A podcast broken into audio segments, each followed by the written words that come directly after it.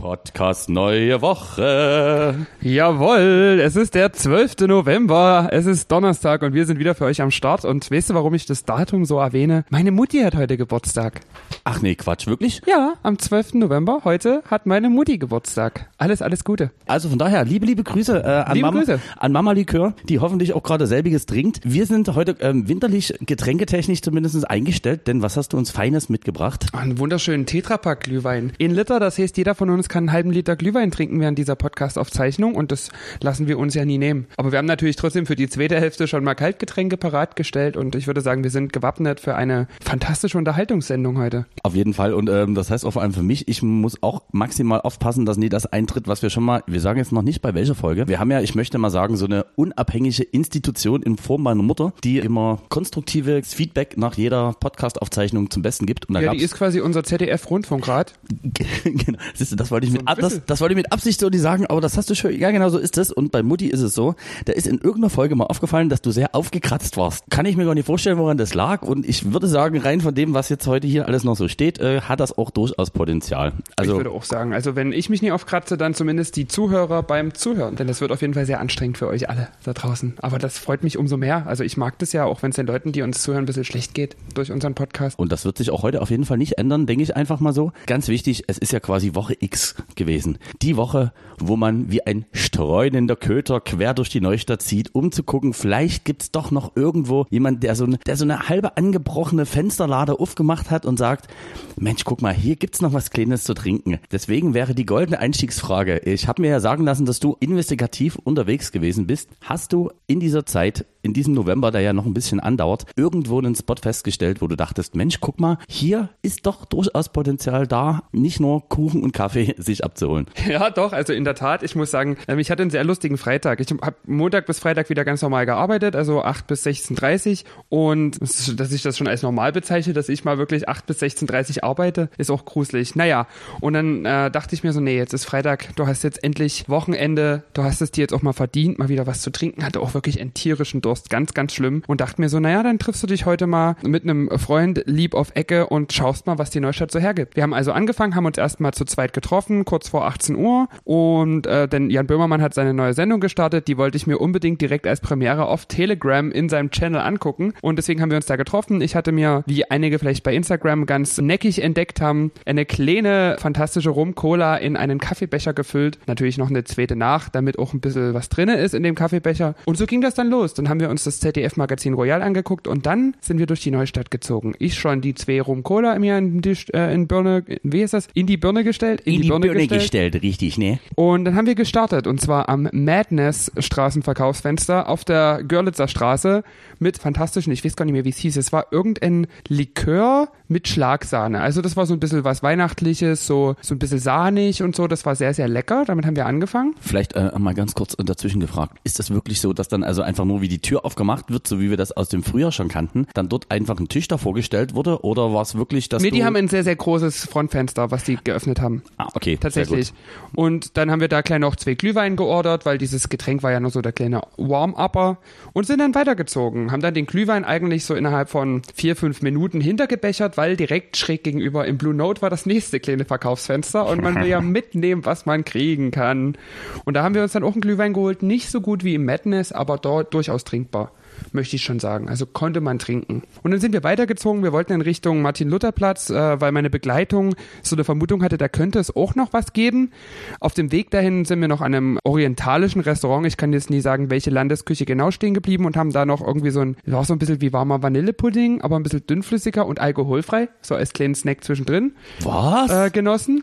Ja, Was? also meine Begleitung hatte dann durchaus Lust, auch mal was Alkoholfreies. Ich konnte es auch nicht verstehen, aber man macht ja jeden Scheiß mit. Guck mal, und daran merkt man wieder das, was wir in der letzten Sendung hatten. Da merkt man einfach wirklich diese Aufgeschlossenheit auch gegenüber Dingen, die dir sehr fremd sind. In dem Fall alkoholfreiem. Also Alkoholfreie warme Getränke im Winter. Also ich weiß auch nicht. Ich habe es nie ganz verstanden. Naja, sind wir weitergezogen zum Martin-Luther-Platz. Da gab es tatsächlich nichts und sind dann den Bogen gelaufen mit unseren Glühwein in der Hand und in Richtung Luisengarten. Bevor wir aber am Luisengarten ankamen, sind wir noch an einem italienischen Restaurant mit dem meine Begleitung sehr, sehr gut befreundet ist, stehen geblieben und haben dann noch zwei Gläser Rotwein getrunken. Zwei unterschiedliche Rotweinsorten. Ich hatte die letzten fünf Jahre keinen Rotwein mehr getrunken. Ich weiß auch genau warum. Ich vertrage Rotwein absolut nie. Ich kann nur sagen, also du hast das ja netterweise auch in deiner Insta-Story gepostet. Also es hatte was von Hochkultur. Dich mit diesem Glas in der Hand zu sehen und vor allem in dem Glas war noch was drin. Gleich zwei Faktoren, die ich eigentlich so relativ selten bei dir irgendwann hab. Und dann sind wir von dort aus in den Luisengarten. Da haben wir uns zwei kleine Pfeffi geholt und noch äh, jeder ein Kleine Pfeffi. Ja, das war sehr, sehr lecker. Und von da aus dann wieder zum Madness-Fenster. Und da wieder ein Glühwein getrunken. Und dann haben äh, ich und meine Begleitung uns quasi voneinander verabschiedet. Ich wollte noch ein paar Freunde treffen, so im privaten Rahmen. Die haben mich dann aber nach 25 Minuten in ein Taxi gesetzt, weil ich weder laufen noch sprechen noch stehen konnte. Und ich bin dann tatsächlich, also wirklich so 30 Sekunden mit dem Taxi nach Hause gefahren. Und ich will nie wissen, wie viel Geld ich dem gegeben habe. Ich glaube, ich habe einfach nur zwei Zwannis auf den Schoß gehauen und gesagt, fahr mich bitte nach Hause. Kann nicht mehr. Also ich gehöre ja zu den Leuten, die ähm, selbst dann, wenn sie es schon nicht mehr tun sollten, immer noch mit der Straßenbahn nach Hause fahren, dann trotzdem sagen, nee, jetzt kein Taxi. Aber du hast mir wirklich gesagt, was für eine Strecke das war, denn ich glaube, es sind, ich kenne ja, du weißt ja, wo du wohnst und die Strecke, wo du gestartet bist, also es sind im Original, würde ich behaupten. Zu Fuß wären es zwei Minuten. Genau. Aber du hast dich nie mehr in der Lage gesehen. Und Wirklich nie. Also ich habe, ich konnte nie mehr gerade ausgucken. Das sagt man ja immer gerne mal so, ich konnte nie mehr gerade ausgucken, aber in dem Moment konnte ich wirklich nie mehr gerade ausgucken. Und es wäre auch keine gute Idee gewesen, nach Hause zu laufen, weil wer weiß, wem ich da noch über den Weg gelaufen wäre oder wo ich hingelaufen wäre vor allen Dingen. Also ich hatte jetzt vor zwei Monaten mal so eine Situation, wo ich in die komplett falsche Richtung gelaufen bin und dann irgendwann an der Leipziger Straße rauskam, was ja doch über eine Dreiviertelstunde Fußweg ist und dann gemerkt habe, nee, du bist irgendwie in die falsche Richtung gelaufen.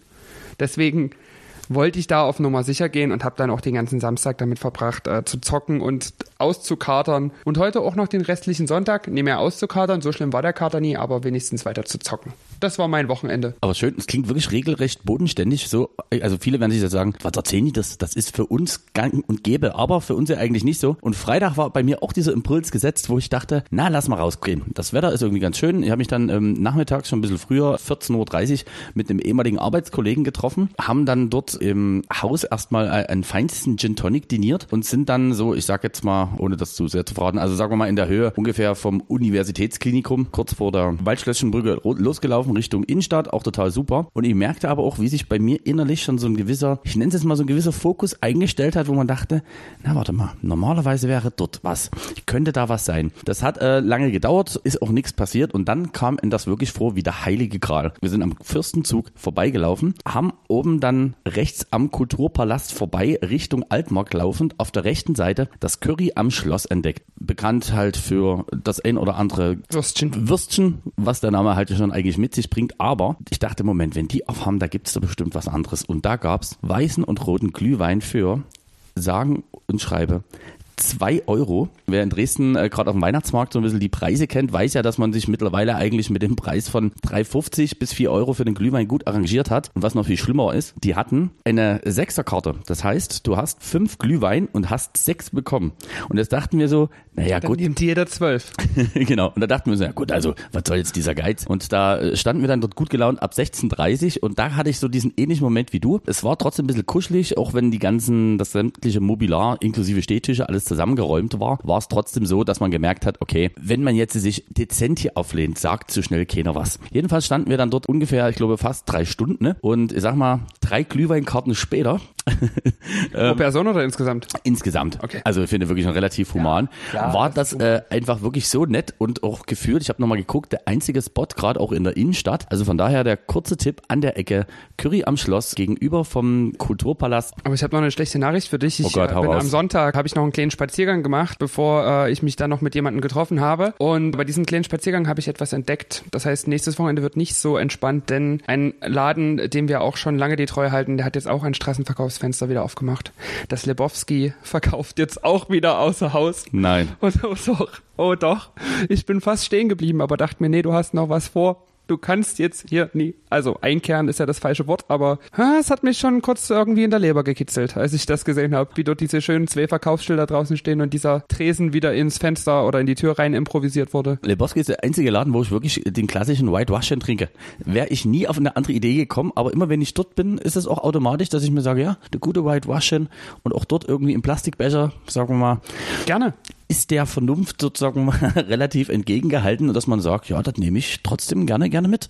Aber was ich bei meinem Spaziergang am Sonntag auch entdeckt habe, und das finde ich ganz, ganz seltsam, waren extrem viele Leute mit Laternen und ihren Kindern unterwegs. Also die haben Lampion-Umzug gemacht, aber der ist ja eigentlich jetzt erst gestern am Mittwoch gewesen. Also St. Martin, der typische Feiertag, benannt nach Martin mhm. Dulich, dem stellvertretenden sächsischen Ministerpräsidenten.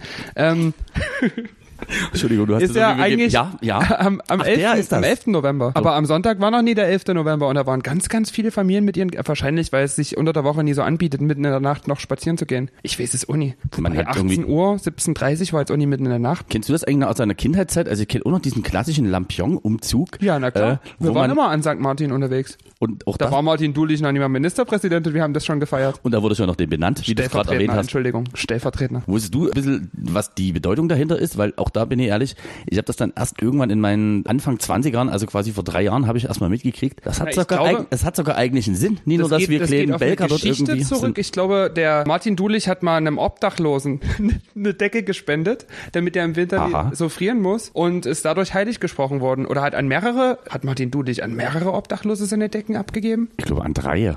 Was waren drei? Drei, okay. Und deswegen ist er jetzt der heilige Sankt Martin Dulich. Cool. Ich glaube, deswegen ist er dann auch in der Politik so groß rausgekommen. Nach der Heiligsprechung ist das natürlich ein Argument, ihn zu wählen. Nie gleich ins höchste Amt, aber zumindest Stellvertreter darf er machen. Ihr merkt, hier geht keiner dumm aus dem Podcast. Nee, das ist der Podcast für politische Bildung und Bibelwissen. Genau. Und du als äh, sozusagen ehemalige Bürgermeisterkandidatin Und strenggläubige zu vergessen. Absolut, äh, dass du uns da auf den richtigen Weg findest, äh, hilfst, das ist super. Darf ich was in den Raum schmeißen? Denn heute ist es ja wirklich mega tagesaktuell und ich denke mal, du wirst es auch mitbekommen haben. Das fantastische DJ Magazine hat seine Top 100 DJs für das Jahr 2020 jetzt gewählt. Ist falsch, denn das Ganze wählen lassen. Also Genau. Das ist ein Community Voting, aber schon seit Jahren ein sehr umstrittenes, weil natürlich du auf der Seite vom DJ Mac mit ganz vielen Werbebannern zugespammt wirst, wo die DJs sich reinkaufen können mit ihrem Aufruf für Vote for Me Now. Gewonnen hat David Guetta, wenn ich das richtig gesehen habe. das ist korrekt und man muss jetzt vielleicht auch mal hier den Hintergrund sagen, warum, was da der Hintergrund ist oder so. Also es Er ist glaube ich, viel Geld gespendet, habe ich irgendwie gelesen. also Also nie ans DJ Magazine, sondern für wohltätige Zwecke. vielen Dank, dass du das nochmal gesagt hast, dass äh, Also vielleicht auch ans DJ Mac. Das kam ein bisschen so ran. Also ich habe mir mal die, das gesamte Ranking angeguckt und also wie die Lara das schon sagt, das Ganze wird halt sozusagen worldwide announced und hat halt schon relativ viel Einfluss. Einmal, dass man, so, so ist der Originalgedanke, okay, wer ist jetzt eigentlich so in Anführungszeichen der beste DJ der Welt? Was, wenn man zum Beispiel dort in den Top Ten gastiert, um das mal Warte, freut, ich gebe einen Tipp ab. Platz zwei und drei sind Weiß und Liso. Ja, hat er nicht ganz, aber man muss den Hintergrund sagen, also äh, tritt wirklich auch dazu bei, dass ähm, diverse Gagen, die ja dann auch gerade so in dieser Range von DJs ja schon so exorbitant sind, durchaus zu beitragen. Ich würde gerne mit dir die Top 10 durchgehen und habe dann noch so ein paar äh, mir rausgepickt. Und ich sag dir, wen ich kenne und wen nicht. Okay. Aber es ist wahrscheinlich unwahrscheinlich, dass ich jemanden davon nie kenne. Platz 10 ähm, habe ich persönlich auch schon live gesehen, also auch finde ich verdient, ist der gute Timmy Trumpet. Hast du eine Meinung dazu oder auch wenn es jetzt eigentlich nicht Mhm. Ich, ganz ich, ich kenne Ti- Timmy Trumpet jetzt nie persönlich so. Also man hat mal telefoniert hier und da. der Nee. Klassiker, ich, Nee, hier ein bisschen aber- gefummelt am Also ich muss sagen, Freaks spiele ich bis heute noch gerne und die Ostblock-Stamm auch in jedem Set. Nö, ansonsten, abgesehen, also ich muss sagen, bei Timmy Trumpet, der hat halt auch viel Musik, was nie so im hausigen Bereich ist und damit kann ich nie viel anfangen. Alles, was dann so ein bisschen härterer, progressiverer Elektro ist oder halt so typischer Big Room EDM, komme ich gar nie ran, aber Freaks mag ich, weil das halt so ein bisschen, ja, noch so ein bisschen so ein, so ein Basshouse-Vibe hat. und weil es halt einfach auch schon fünfeinhalb Jahre alt ist. Ja, Ja, das ja, also- na klar. da muss man aber mal ich muss sagen- jetzt überlegen, kenne ich ein anderes Lied von Timmy Trumpet außer Freaks? Ich glaube nie. Platz 9, da müssen wir, ich glaube, nicht viel sagen, Steve Aoki. Also habe ich schon live gesehen und ich finde ihn einfach wirklich fürchterlich. Ich habe ihn noch nie live gesehen, aber ich finde so ein paar Sachen, die er macht, ganz cool. Also beispielsweise dieser I'm the Best, ich glaube, das war noch ein Remix von ihm. The Motherfucking Best, Steve Aoki Remix, das liebe ich bis heute. Boneless war doch auch Steve Aoki. Only und Pursuit of Happiness, also die klassische Project, der klassische Project X Soundtrack hat den eigentlich ordentlich nach oben äh, dort gepusht. Boneless war mit Tujamo und Chris Lake, ne? Richtig, und Tujamo ist im Ranking nämlich der erste Deutsche, nämlich auf Platz 40. Den habe ich mir sogar mit aufgeschrieben. aufgeschrieben. Also der ist auf Platz, auf Platz 8, das kann ich gar nicht nachvollziehen. Viele von Steve euch. Aoki. Genau, also Steve Aoki ist auf der neuen, also kann man erstmal so stehen lassen und ich finde auch producing-mäßig auf jeden Fall schon sehr, sehr kreativ. Auch jetzt noch, wenn man sich so seine Alben und so anhört. Ja. Was hat Oliver Heldens auf Platz 8 noch zu tun und was hat Oliver Heldens, war da ganz kurz, in den, im letzten Jahr wohlgemerkt, dazu beigetragen, dass man wirklich auf Platz 8 landen können? Also ich liebe Oliver Heldens und ich finde das beeindruckend, was er mit seinem Label so macht, mit Hell Deep Records, aber was das mit dem Offlegen zu... Ich glaube, Oliver Heldens ist halt einfach sehr, sehr gut, was Social Media angeht und kriegt dann halt auch viele Leute dazu, für ihn zu stimmen. Das reicht schon. Okay, also das war auch dann, also das war so meine einzige Schlussfolgerung. Auf Platz 7, wohlgemerkt, Ihr hättet ihn auch in Dresden sehen können, aber es war, sollte nicht so sein. Auf Platz 7 ist der gute Afrojack. Was? ja, und auch Afrojack muss ich sagen, also es ist ja wie es nun mal ist, das kann man auch von David Guetta und von diversen anderen sagen, aber Afrojack gehört für mich zu den Leuten, die an sich, sagen wir mal, ihre Peak schon vor ein paar Jahren hatten. Hatte der noch Hits? Ich, mir ging es genauso wie du. Also Afrojack, man sieht dieses Gesicht und man hat auch so ein bisschen das Gefühl, wenn man sich die Top 10 anguckt, Mensch, guck mal, die Top 100 2013 sind wirklich wieder fantastisch gelungen. Auf Platz 7 Afrojack, auf Platz 6, auch hier finde ich wiederum sehr verdient, bezüglich, aber auch auf Label und so, auf Platz 6 ist der gute Don Diablo. Ja, ja, aber selbstverständlich. Aber Don Diablo bringt halt auch regelmäßig coole Sachen raus.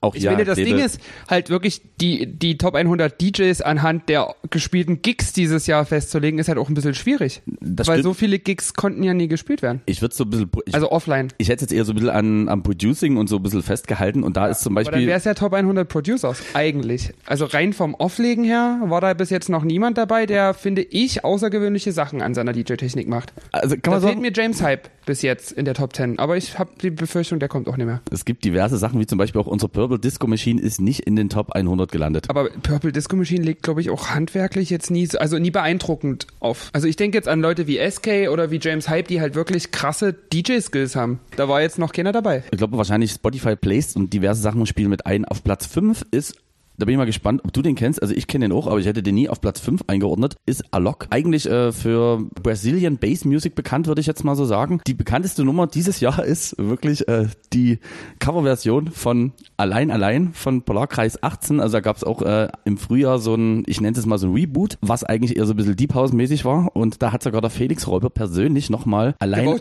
allein, allein, wir sind nicht allein live eingesungen, über den wir es ja auch schon mal ausgelassen haben. Und genau. das war mit Alok gemeinsam. Ja, richtig. Und da war Krass, wie man also mit, mit Polarkreis 18 2020 in die Top 100 in die vorderen Plätze kommen kann. Also das war zumindest dieser Signature-Track, wo die gesagt haben, ja, das hat er gebracht. Auf Platz 4, weil das finde ich wirklich, also ich finde es zumindest für das Genre ganz interessant, ist halt Armin van Buuren. Ich weiß, du bist jetzt nie so der große Trance-Typ. Aber wa- das, was Armin van Buuren macht, liebe ich.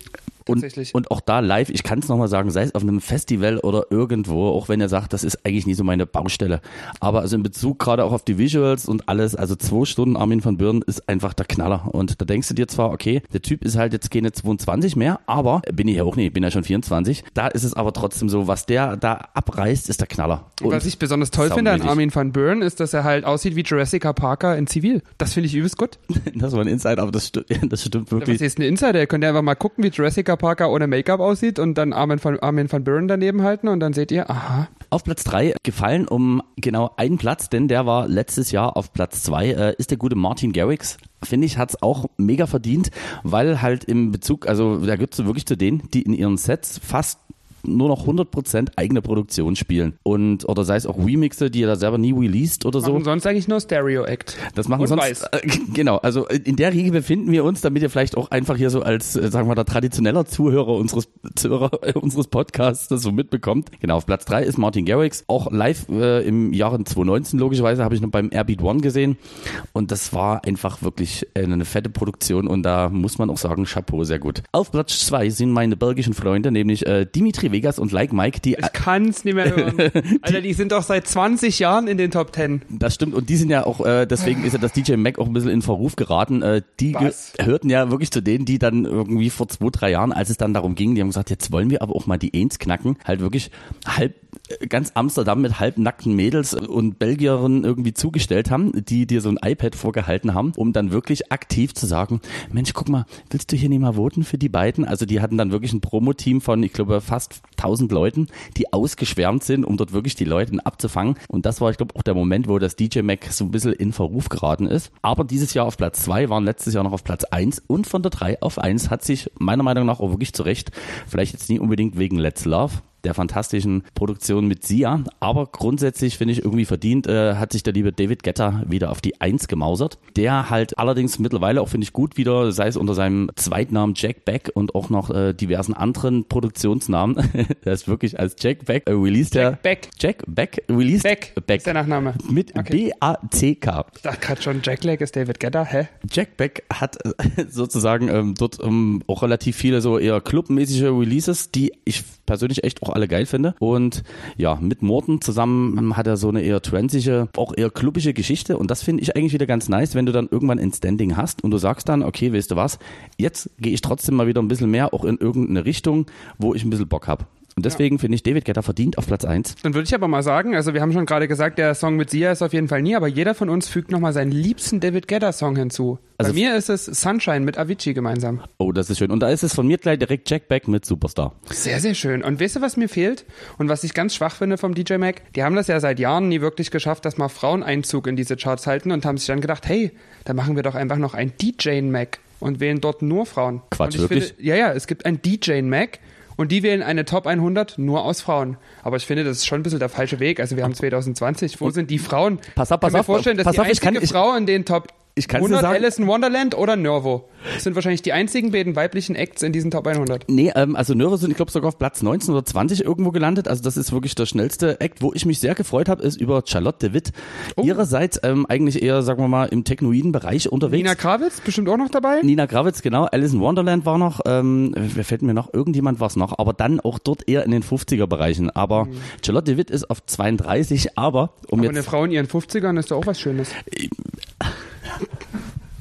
Also im DJ, also Nina Gravitz. Also im, beim DJ Mac ist eher Frauen in ihren 70ern. Also da ist dann eher so das Ranking. Das aber so schade. Und weißt du was? Aber viel krasser ist unser fantastischer Robin Schulz, der bei uns finde ich ja trotzdem immer noch ein ganz gutes Standing hat, auch so als DJ. Schätz mal ungefähr, wo Robin Schulz gelandet ist. Ich sag mir nie, der ist aus den Top 100 rausgeflogen. Also ganz kurz, er, also äh, nee, natürlich nicht. Also er ist noch drin. Er ist natürlich in den Top 100. Dann würde ich sagen Platz 46.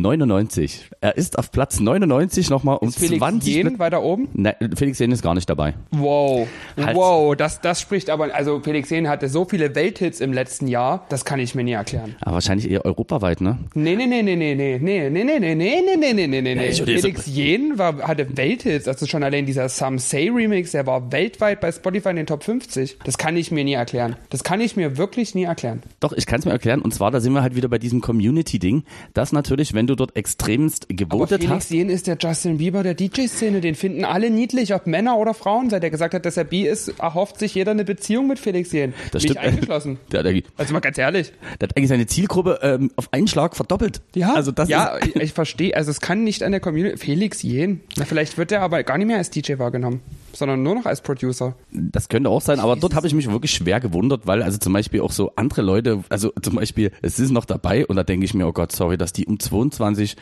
ähm, Plätze abgeschmiert sind. Ich glaube, irgendwo in ihren 60ern ist die Swedish House Mafia nachgekommen, wo ich sage, Mensch, also die Swedish House Mafia. Wann was, haben die sich aufgelöst? Was, und wann kam das Comeback nochmal nie? Was, äh, ja. Die gibt's doch gar nicht mehr, oder? Also die da können wir auch Avicii nochmal auf Platz 1 voten. Eigentlich ja. Also ich dachte mir so, okay, also nicht mal Axwell in Grosse sind drin, nee, Swedish House Mafia, denke ich mir, ja, also die haben gerade auch im letzten Jahr sehr, sehr viel zum elektronischen Musikmarkt beigesteuert. Ja, ja, ja, ja, ja. Und was aber viel interessanter ist, zum Beispiel, wo wir auch selbst äh, als Deutsche wieder vorne dabei sind, äh, ist, es gibt ja dann noch ein Top 100 Club Voting und zwar die besten Clubs und dort hat äh, unser fantastisches Bootshaus in Köln nochmal um zwei Plätze von Platz 8, ich glaube, auf Platz 6 geschafft. Also ist der weltweit besten Clubs. Der weltweit besten Clubs. Und daraufhin müssen wir mal ganz kurz anstoßen. Alter, wirklich, also wenn, wenn, wenn Covid-19 vorbei ist, dann muss ich unbedingt endlich mal ins Bootshaus. Ich war bis heute noch nicht einmal da. Ich leider auch nicht. Das Aber ich denke mir schon so lange, man müsste mal hin. Der zweite Club. Jetzt haben wir ja Zeit. Aus Deutschland kommt. Auch in den Top 10 vertreten und das muss man sich überlegen, es ist ein weltweites Voting und ansonsten hast du halt wirklich viele Ami-Clubs, auch ähm, Singapur. Na, welcher Club könnte denn da hinter sein? Der Lobo Club.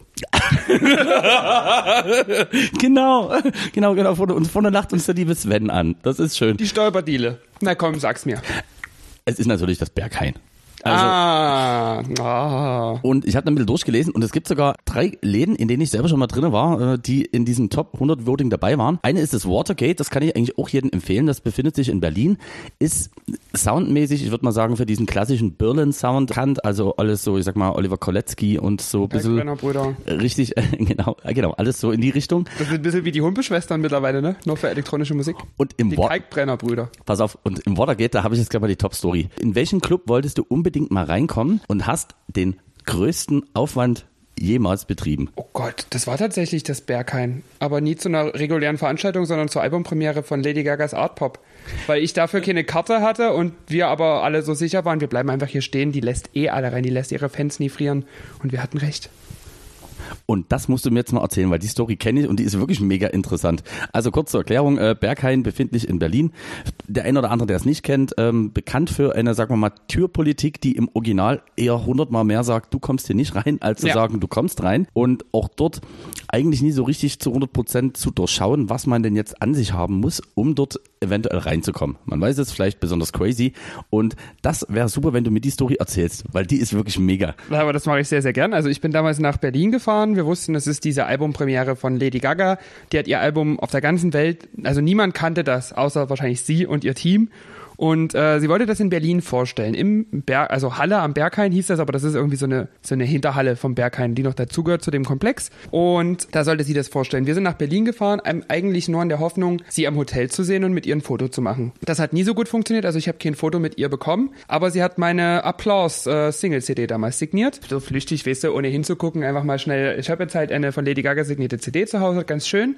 Und dann dachten wir uns so, als sie dann dort vom Hotel aus aufgebrochen ist, wir fahren jetzt auch mal zum Berghain. Was soll schon schief gehen? Wenigstens mal gucken, wie da so die Stimmung ist. Die ganzen anderen Lady Gaga-Fans mal treffen.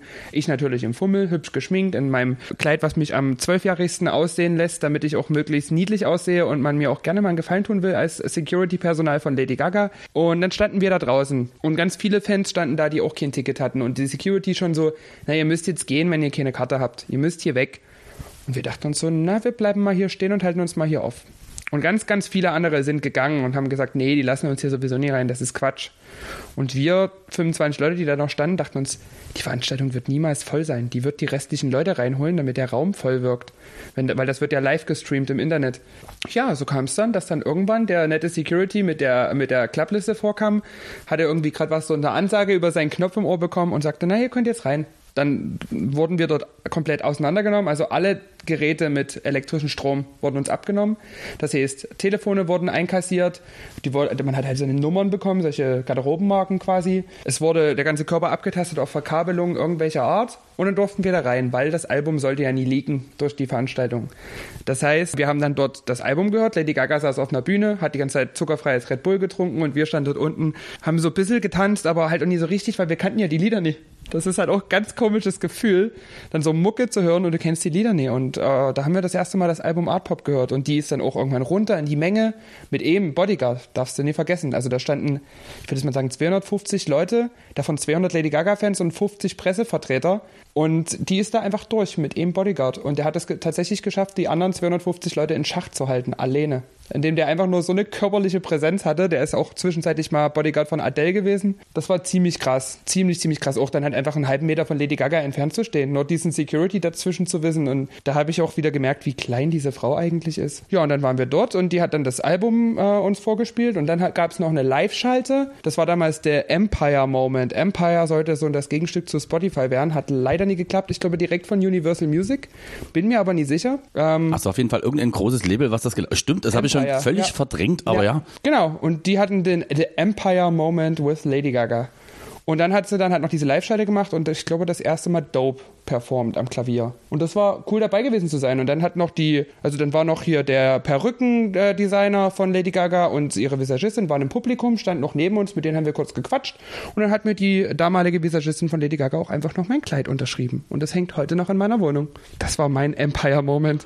Aber das ist natürlich mega und unerwartet. Also, okay, da muss ich mal sagen, eigentlich hätte ich meine Geschichte zuerst äh, erzählen müssen, weil die stinkt jetzt richtig ab. Aber zum Thema in, in einen Club irgendwo reinkommen wollen, und zwar Thema Watergate, ähm, befindlich halt direkt an der Spree. Ich bin mit unter anderem mit dem guten Markus Lose von äh, Prototype Pictures ähm, und noch zwei andere Leute sind wir nach Berlin gestartet und dachten, ach, weißt du was, wir machen uns mal direkt ein schönes Wochenende. Und jetzt ist es ja so, wenn du hier bei uns in Dresden irgendwo in den Club rein willst, sag mal, dann ist es von Vorteil, wenn du nie direkt die Kalaschnikow im Anschlag mitbringst, aber grundsätzlich ist das, sagen wir mal, schon in Credo, wo du sagst, also wenn du das nie machst, kommst du ganz gut in Läden rein. Jetzt sind wir dahin und wir wollten unbedingt ins Watergate, es war halt Stil vor Talent, Label Night, also mit Format B, Oliver Kodetzky und also wirklich, das Who is Who, äh, eine komplette Nacht. Es ist so, das Watergate macht nachts 0 Uhr auf und irgendwann so gegen um 11 Uhr zu. Wir wollten selbiges tun und haben uns aber einfach mal als Spaß angeguckt, weil wir schon gehört haben, dass Türpolitik in Berlin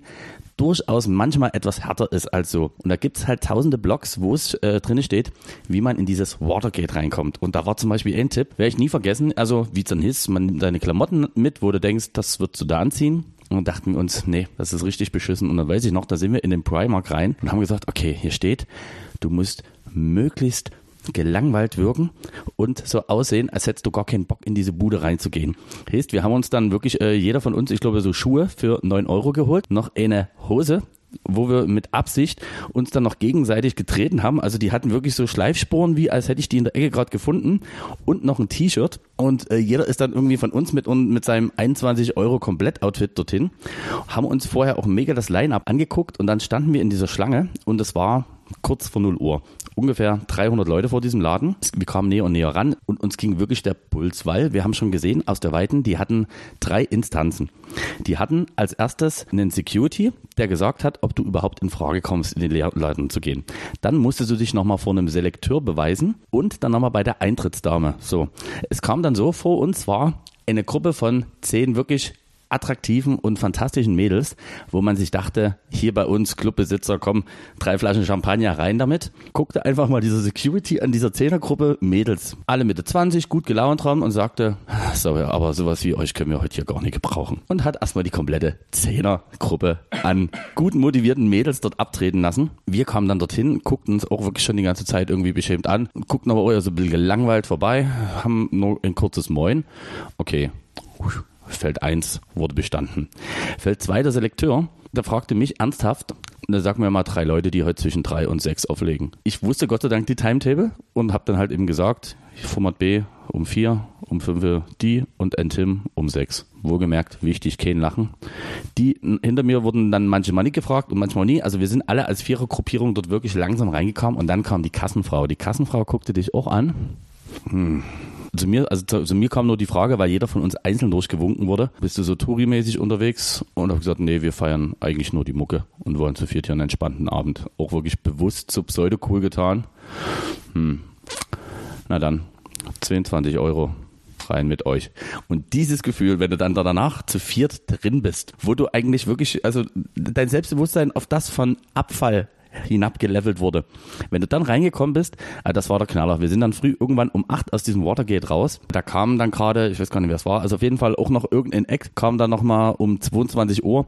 Dadurch, dass wir jetzt weder Drogen noch irgendwelche anderen Sachen außerhalb von Alkohol konsumiert haben, war es für uns relativ schwierig, das dann auch wirklich zwölf Stunden nonstop durchzustehen. Und selbst früh morgens, als wir dann so gegen um acht raus sind, hattest du dort immer noch eine Traube von 200 Leuten und ein Club, der aber an sich auch nie leerer wurde. Das war, das kann man sich bei uns gar nicht vorstellen. Da ist es ja dann schon so 3.30 Uhr denkst du dir, oh, okay, jetzt wird's langsam dünn. Nö. Konstant das Level gehalten und früh morgens dieselbe Situation. Irgendwelche mega nett zurechtgemachten Bübis. Hinter uns liefen dann welche, nachdem wir rausgekommen sind. Und da sagte noch eine so, oh, das ist schon zum vierten Mal, dass ich hier abgelehnt wäre. Und da dachte ich mir, toi, toi, toi, das war mein mega Erfolgsmoment, aber natürlich nicht zu vergleichen mit deinem. Es ist amazing. Und bevor wir jetzt gleich in unsere wohlverdiente Pause gehen, würde ich heute schon mal zwei äh, Tracks rausschmettern. Und zwar einmal von der fantastischen Charlotte DeWitt, den Remix, den sie jetzt im Jahre 2020 gemacht hat, nämlich für Hold That Sucker Down von Jerome Ismae. Sehr, sehr zu empfehlen. Hört unbedingt gerne mal rein. Und weil ich ihn halt so mag, aber es hatten wir vor uns gesagt, ist der gute Jack Beck mit Superstar, aka David Getter das etwas kreativere, klubbige. Hast du noch irgendwas, was dich Na, musikalisch begleitet so bisschen, hat? So ein bisschen, Format B hat gerade so ein bisschen bei mir geklingelt. Ich weiß, das ist ein Klassiker und jeder kennt ihn, aber Chunky würde ich einfach nochmal ja, zu, zu unserer Playlist hinzufügen. Zu Recht, absolut zu Recht. Ja, ansonsten glaube ich, also vieles jetzt die letzte Woche, zumindest in meiner Spotify-Playlist, gar nie passiert. Ich schaue jetzt nochmal direkt rein hier, was ich so hinzugefügt habe. Na doch, irgendwas möchte ich noch featuren und zwar die neue von Oscar House. Parrot ist jetzt draußen, wieder auf dem Label von Lost Frequencies veröffentlicht und sehr, sehr sehr coole, hausige Nummer. Gefällt mir gut. Und in diesem Sinne. Bis gleich. Bis gleich. Wer ausschenkt, muss auch einschütten können mit Lara Likör. Und die Sima. Die Ding. Ach, wir haben immer noch ein bisschen Glühwein, aber es ist wirklich nicht mehr viel. Also so ein, so ein Liter ist auch nie sehr ergiebig. Das trinkt sich auch weg wie stilles Wasser. Also zumindest merkt man, dass einfach unsere Probe- und Trainingseinheit letzten Freitag schon gut irgendwas gemacht haben, was auch immer. Ja, aber sehr lecker. Also ich finde für 80 Cent für einen Liter schmeckt das super. Schmeckt wirklich sehr gut. Schmeckt besser als der vom Striezelmarkt und kostet weniger. Wohlgemerkt in der kompletten Packung. Jetzt muss man, man muss jetzt wirklich mal bei so einem 0,2 den Literpreis hochrechnen, wo man sagt, okay, wenn du an den klassischen Stand gehst, hast du dort ja wirklich eine Wahnsinnsmarge. Also, Wollen wir einfach mal einen Glühweinstand eröffnen? Wir beide? ich weiß nicht, wollen wir vielleicht einfach mal gucken, dass es überhaupt irgendwann wieder einen Weihnachtsmarkt gibt? Nee, ich hoffe dieses Jahr nicht. Das Einzige, wo ich gar nicht traurig drum bin, wenn wir nie unbedingt die einzige Stadt sind, die einen Weihnachtsmarkt hat. Also Zumindest wäre es ein relatives Novum. Muss man auch mal so sehen. Ja. Ob das jetzt schön ist oder nicht. Du pass auf, du bist ja wieder maximal vorbereitet. Von daher hau doch mal raus. Du hast gesagt, zwischen den und wir fangen wieder an, unterhalten wir uns ja kurz. Ja, und leider ja. Ich würde sagen, der meist gese- äh, Satz bei uns beten ist, eigentlich habe ich noch gar nicht von dem angesprochen, was wir eigentlich so ansprechen wollten. Ja, also tatsächlich diese sehr umfangreiche Lady Gaga im Berghain-Geschichte war überhaupt nie vorgesehen für heute. Das wäre ja auch schon fast wieder ein extra Podcast geworden. Guck mal, dafür lieben uns auch die Leute. Oder Mhm. schlafen einfach nur betrunken ein, äh, weil sie unter ihrer Kotze das Handy nicht mehr finden. Das ist auch okay. Wir mögen einfach keine Konzepte. Und ähm, trotzdem, ich möchte natürlich auch, dass deine Vorbereitung, die bestimmt wieder exorbitant hoch ausgefallen ist, ähnlich wie meine, dass die natürlich auch zum Tragen kommt. Was hast du denn auf dem Herzen, meine Kleine? Also, ich möchte dich mal irgendwas fragen. Und zwar, du bist ja nie so der große Koch. Aber würdest du dich selber so bezeichnen, dass du sehr gerne ein Hausmann wärst? Nee. Also wirklich nie? Also, also, Also beispielsweise äh, in meiner letzten Beziehung war ich derjenige so tagsüber, ich hatte ja tagsüber meistens nichts zu tun, sondern halt immer nur am Wochenende oder nachts, auch unter der Woche. Und tagsüber war ich ja zu Hause und da habe ich mich eigentlich um den kompletten Haushalt gekümmert, habe immer was Schönes gekocht, wenn dann meine Freundin nach Hause kam und so. Und in dieser Rolle habe ich mich sehr wohl gefühlt. Also ich habe auch immer gesagt, du, wenn wir jetzt einen Verhütungsunfall haben, ich kümmere mich auch um die Kinder. Ich bin ja sowieso den ganzen Tag zu Hause. ich koche schon, ähm, wenn, also wenn es zu zweit ist, also jetzt für dich, aber grundsätzlich sage ich jetzt mal, koche ich schon gerne. Für mich hast du Glühwein gekocht heute. Eben, für dich also, habe ich Glühwein erwärmend. gekocht. Und ich glaube schon, dass ich dann auch dort ähnlich wie bei vielen Sachen schon ambitioniert bin und auch will, dass es gut wird. Also ich würde dann nicht blöde dastehen und sagen, ah, wie kriege ich hier das Wasser zum Kochen? Also so schlimm ist es nicht. Aber dass ich sage, dass das jetzt wirklich, dass mir das gefällt. Aber ohne Mist, ich hatte den Hintergedanken, als du in einer der letzten Folgen ja schon mal erwähnt hast, dass für dich das Abwaschen was Meditatives hat. Wo ich dann auch, als du raus bist hier, äh, ich mir dachte, Das probierst du heute mal aus. Heute machst du dir mal Nee. erotische Musik an, ziehst deinen schweinischsten Fummel an und machst dir mal risch in Abwaschwasser gemütlich. Und im Hintergrund kommt, ich bin die Diva. also das geht mir nicht so. Im Sinne von, dass sie das also wirklich Freude bereitet. Genau, mir bereitet das tatsächlich Freude. So einen, also so ein Haushalt für mich selber zu schmeißen, macht mir keinen Spaß. Also ich putze auch fast nie zu Hause. Aber wenn ich jetzt jemanden hätte, wo ich weiß, das lohnt sich, würde ich das gerne machen. Und da ich auch so ein leidenschaftlicher Hausmann bin, ist mir beim Kochen was aufgefallen. Und zwar weißt du, was jedes Gericht besser macht. Randy von South Park hat das schon mal prophezeit. Es ist Creme fraiche. Du kannst tatsächlich, das habe ich jetzt so festgestellt, gerade so für Aufläufe oder so, wenn du den Auflauf fertig hast und dann nochmal, bevor der Käse drauf kommt, so eine Schicht Creme fraiche machst und dann den Käse drüber. Das ist so ein Wundermittel der modernen Küche. Creme fraiche. Also es macht zumindest nichts verkehrt, aber Ich weiß nicht, wie das Zeug produziert wird. Also Creme fraiche ist für mich so Sahne, okay, da kann ich mir vorstellen, was da ungefähr passiert so in der Molkerei. Aber Creme fraiche, ich weiß nicht, sind das die Abfallprodukte von irgendwas anderem oder so eine Mischung aus Smegma und Kräutern? oh, mm, Smegma. Da- Smegma. Mm, Smegma. Das Smegma der Podcasts.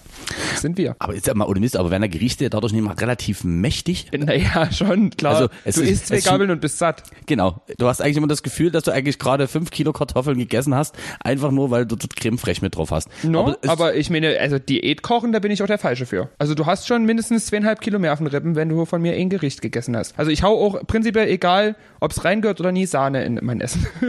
in alles. Außer vielleicht jetzt hier in ich habe nicht mal Sahne im Kühlschrank. Ich auch nie. Ich habe diese Sahne, die ultra hoch erhitzt ist, die man nie kühlen muss. Davon habe ich immer was im Vorratsschrank stehen. Diese Sahne, Da bist du aber richtig. Ich, also ich weiß, welche du meinst, aber da bist du ja schon eigentlich quasi mit den Basis Plus Sachen ausgestattet. Also bei mir gibt's so, der Klassiker, den gibt's bei mir immer, ist immer gutes Olivenöl, Balsamico esse ich, worum auch immer ich den mal äh, brauchen sollte. für Tomate Mozzarella. Salz, Pfeffer, so die Sachen habe ich da. Aber dass ich jetzt das habe, obwohl ich ja natürlich auch feststellen muss, jetzt wieder in dieser Woche, wo man wieder mal zum Einkäufer geworden ist und das heißt halt eben nie für 30 Euro im Restaurant fressen, dass das schon wirklich durchaus sich sehr positiv im Geldbeutel bemerkbar macht. Jetzt wird alle draußen, die das jetzt hören werden, wieder denken, du Entschuldigung, was gibt der uns für Weisheiten, ja? Aber dadurch, dass ich mich schon, ohne zu übertreiben, 95 Prozent nur außer Haus ernährt habe, in der, ich nenne es jetzt mal Zeit, wo man wirklich noch aktiv sehr viel unterwegs war, ist das für mich wirklich so ein Aha-Erlebnis. Ich denke mir, Wahnsinn, was für 50 Euro rein im Lebensmittelbereich alles möglich ist, ohne dass man dort jetzt die Sparvariante Ja, anwendet. so Younga und vier Cuba Libre. Genau, also es ist, äh, Wenn wir gerade dabei sind, ganz kurzer Zwischeneinwurf. Also am Café Europa vorbeizulaufen und zu sehen, dass es zu hat. Das erste Mal seit Menschengedenken gefühlt, ist so traurig. Ich weiß nicht, beim ersten Lockdown hatten die wahrscheinlich auch zu, aber da bin ich nie dran vorbeigekommen. Aber an einem zu dunklen Café Europa vorbeizulaufen, hat mir so eine Kälte in der Seele verursacht. Und es ist halt wirklich so ein Indikator, weil das ist, ich glaube, die Story habe ich mir mal erzählen lassen. Das Café Europa in Dresden gegenüber der Schauburg halt, ich behaupte mal, wirklich sehr gutes 24-Stunden-Café gibt es seit Anfang der 90er. Und ich glaube, ich hatte damals mit, mit dem Besitzern mal gequatscht. Also bis zum Lockdown gab es, ich glaube, einen einzigen Tag, wo die mal schließen mussten, aufgrund widriger Umstände. Das war, ich glaube, äh, sagen wir mal, ein Kriminaldelikt, der sich dort irgendwo zugetragen hat. Ansonsten, okay, wenn du mal einen Umbau machst, dann ist es halt schwierig, zwischen Presslufthammer den Leuten noch irgendwie entspannten Cappuccino auszuschenken. Dann machst du halt mal zu. Aber aufgrund von einer Situation, die du selber nicht im Griff hast, es ist schon der Wahnsinn. Stimmt. Und das stimmt auch irgendwie traurig. Das stimmt sehr traurig. Aber wenn wir noch so bei der kulinarischen Welt sind, weißt du, was mir ein Rätsel ist? Also ich kann mir alles mit Alkohol vorstellen. Also Kinderbetreuung, Hochzeit, in der, in der Kirche schon mit zwei Promille ankommen. So alles, alle Lebensumstände kann ich mir mit Alkohol vorstellen. Aber was ich nicht verstehe, ist Kochen mit Alkohol. Ich habe jetzt die Instagram-Story von äh, einer bekannten Drag Queen aus Freiburg, von Dieter Whip, angeguckt und die hat eine Lasagne gemacht. Eine sehr große Lasagne. Aber was mich so ein bisschen irritiert hat, ist, die hat drei Liter Rotwein in die Lasagne hinzugefügt. Und ich verstehe das nie, warum man Alkohol zum Kochen, finde ich irgendwie was ganz Seltsames. Findest du, also ich finde zum Beispiel in den Risotto gehört schon irgendwie ein bisschen gut Weißwein rein, weil sonst schmeckt das halt wirklich einfach nur nach Reis, was ein bisschen mit Brühe aufgegossen wurde. Also das bringt schon noch so durch diesen Säureanteil einen gewissen Schmackes. Aber ich, Ich kann doch einfach ein Glas Weißwein trinken zu dem Risotto und dann ist der Alkohol nie verflogen. Ich finde das einfach schade drum. Der Alkohol verkocht ja fast vollständig. ah, ja, Entschuldigung, ich habe mal kurz diesen Gedankengang habe ich gebraucht. Jetzt verstehe ich eigentlich, wo dein eigentliches Dilemma besteht. Tatsächlich, das ja. Dilemma besteht darin, dass man nie sagt, okay, man könnte ja einfach Traubensaft da reinkippen. Nee, man Das ist- sagt, äh, man nimmt unbedingt Rotwein. Genau, und das Ding ist nämlich, guck mal beispielsweise bei, bei Rum haben sich die Leute schon vor Jahrzehnten gedacht, scheiße, schade um den guten Rum. Erfinden wir doch Rumaroma zum Backen. Warum gibt's kein Rotweinaroma für dein Risotto? Und das finde ich ganz, also eine große Straftat an der Menschheit. Könnte es sein, dass es sowas vielleicht gibt und wir wissen das einfach nie? Also ich sehe Kann natürlich auch sein, dass es Rotweinaroma gibt, aber im freien Handel, also jetzt so im Rewe, habe ich noch nirgendwo Rotweinaroma gesehen. Aber ich kenne das auch so, wenn man mal irgendwo zu Besuch ist und da wird wirklich konstant wird erstmal, Hauptsache da ist erstmal der anderthalb Liter Rotweinkanister komplett mit drinne. Ich bin da auch skeptisch, weil ich auch ich prinzipiell, prinzipiell will ich ja, wenn ich was esse, meistens dann auch ein bisschen den Alkoholpegel mal wieder senken. Und wenn ich dann zum Beispiel im Supermarkt sehe Fondue mit und ohne Alkohol, nehme ich prinzipiell das ohne, weil ich mir denke, wenn ich jetzt nach Hause komme oder gestern vielleicht eh zu viel getrunken habe und dann das Fondue esse und dann damit konter mit dem Essen. Ganz kurz, im Fondue ist Alkohol, ich weiß, ich, ich, ich Im Käsefondue, im klassischen Schweizer Fondue ist Alkohol drin, ja. Ich glaube sogar auch Weißwein. ich vergesse wirklich wieder letzte Dämlack. Ja, doch, das stimmt, das könnte sein bei meiner, Hm. Sch also meine Schwester wohnt ja in der Schweiz und da haben wir auch ab und zu lecker Fondue gegessen und stimmt, Riecht deine Schwester so? Nein, es spricht keiner von beiden so, aber ich hätte es gerne, dass die ganze Zeit so gerätet wird. Ich aber nicht. nein. Ich wirklich nicht. Also Kochen mit Alkohol für mich ein absolutes Mysterium. Aber wo ich Alkohol ganz gut finde, ist im medizinischen Bereich. Wir haben letzte Woche noch, al- als wir uns dann privat getroffen haben, um den Podcast nochmal zu finalisieren, haben wir festgestellt, eine ganz komische Sache ist, warum kaufen alte Leute Klosterfrau Melissengeist? Oh Gott, der, Wir waren auf einer, äh, der Seite einer Apotheke, auf der Klosterfrau Melissengeist verkauft wird. Klosterfrau Melissengeist hat 79 Volumenprozent. 1% unter Stroh 80, wenn ich das richtig in Erinnerung habe. korrekt.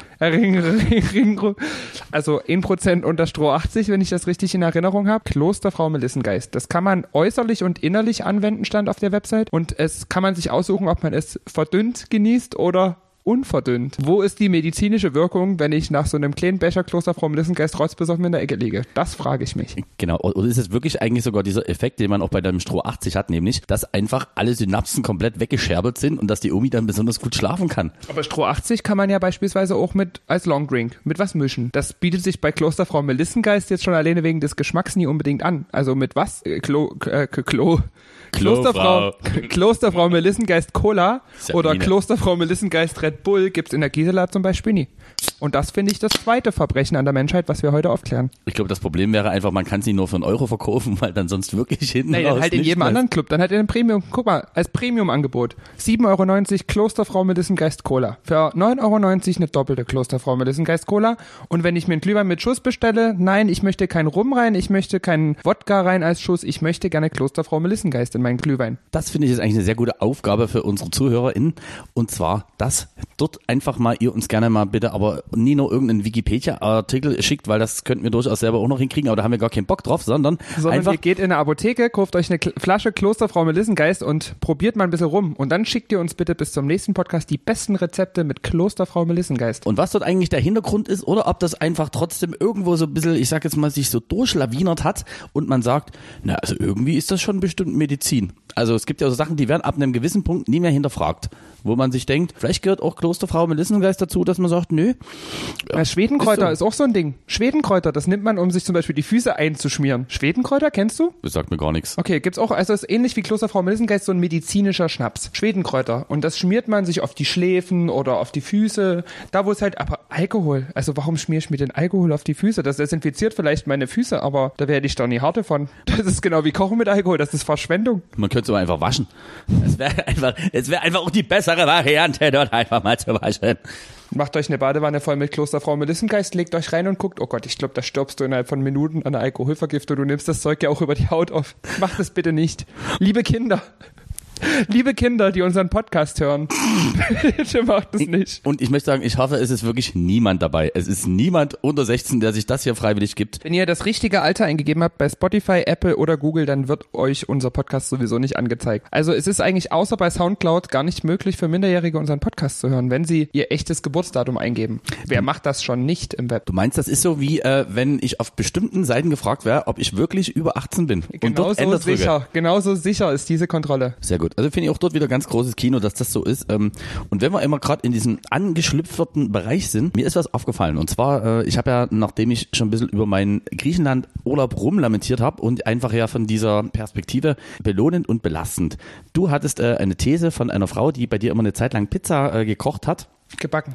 Nee, die hat die bestimmt gekocht. So. Im Topf. Im Topf hat die die gemacht. Schön im Topf und mit irgendwie Spaghetti-Soße drüber. Und Rotwein, vier Flaschen. Er hat gesagt, dass äh, sich eigentlich alles in belastend und belohnend ähm, Situationen, Auffälligkeiten oder so einordnen lassen. Und das hat mich ja im Urlaub auch ein bisschen inspiriert zu sagen, man könnte auch zum Beispiel die Visualität von Menschen, um das freundlich, ich möchte das jetzt hier wirklich, also hochkulturell auffassen. Und zwar, es gibt ja das, äh, also du kenn- kennst du bestimmt den Begriff, guck mal an, der hat ein richtig schönes Radiogesicht. Ja, den Begriff kenne ich. So, Radiogesicht zur Definition, wenn das jemand ist, also sag mal, wenn es eine relativ große Diskrepanz, nennen wir es mal, zwischen Stimme und optischer Erscheinung gibt. Zu hässlich fürs Fernsehen. Genau, und da denke ich mir, das könnte man da eigentlich noch ein bisschen weiterführen, denn ich lag ja wie, an, wie gesagt an diesem Strand. Und da habe ich einfach auf das Meer hinausgeschaut und es hatte ein junges Pärchen etwas Spaß miteinander. So, und da gab's und eins davon war äh, ein Mädel und die hatte ein Bikini an. Und also es sah wirklich aus wie hingegossen.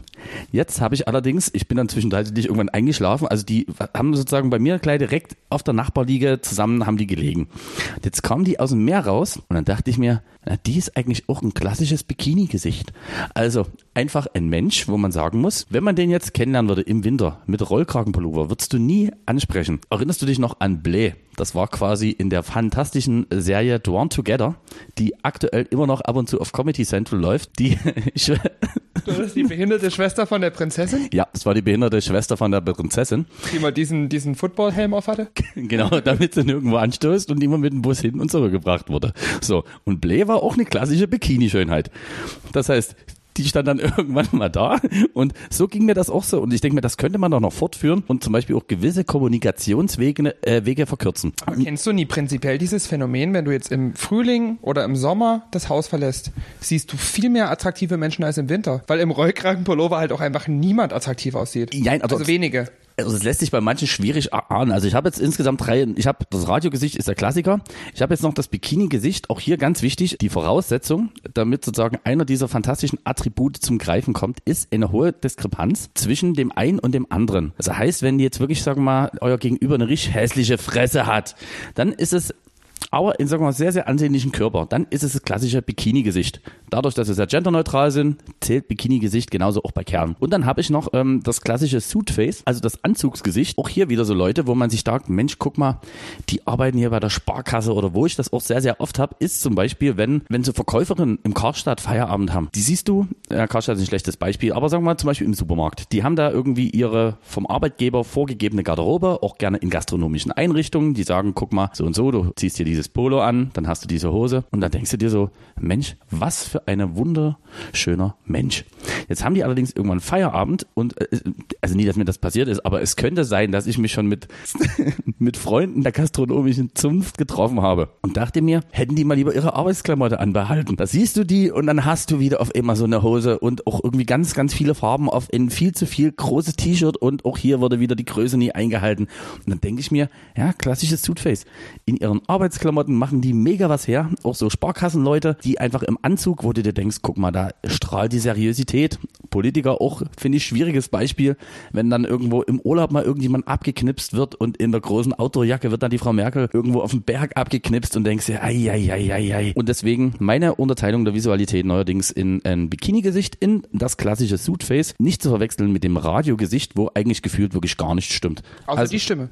Außer die Stimme. Stimme ist wichtig fürs Radiogesicht. Weil, also das Radiogesicht sagt ja aus, du siehst scheiße aus, aber hast eine sehr angenehme Stimme. Und deswegen kommst du ins Radio, aber nicht ins Fernsehen. Und deswegen wäre auch die Frage, Es gibt halt auch Leute, die erfüllen alles dreist nie, weil sie selbst dafür zu hässlich sind. und machen dann einfach einen Podcast. Das sind wir. genau, das sind wir. Aber da fällt mir gerade ein, was ich ganz witzig finde, ist, dass es ganz, ganz viele Leute gibt, die, wenn die mich das erste Mal in Zivil kennenlernen, also ohne mein Lara Likör Outfit, die mir sagen, Mensch, so siehst du da aber viel attraktiver aus. Warum verkleidest du dich denn überhaupt? und frage, warum lügen dich so viele Leute an?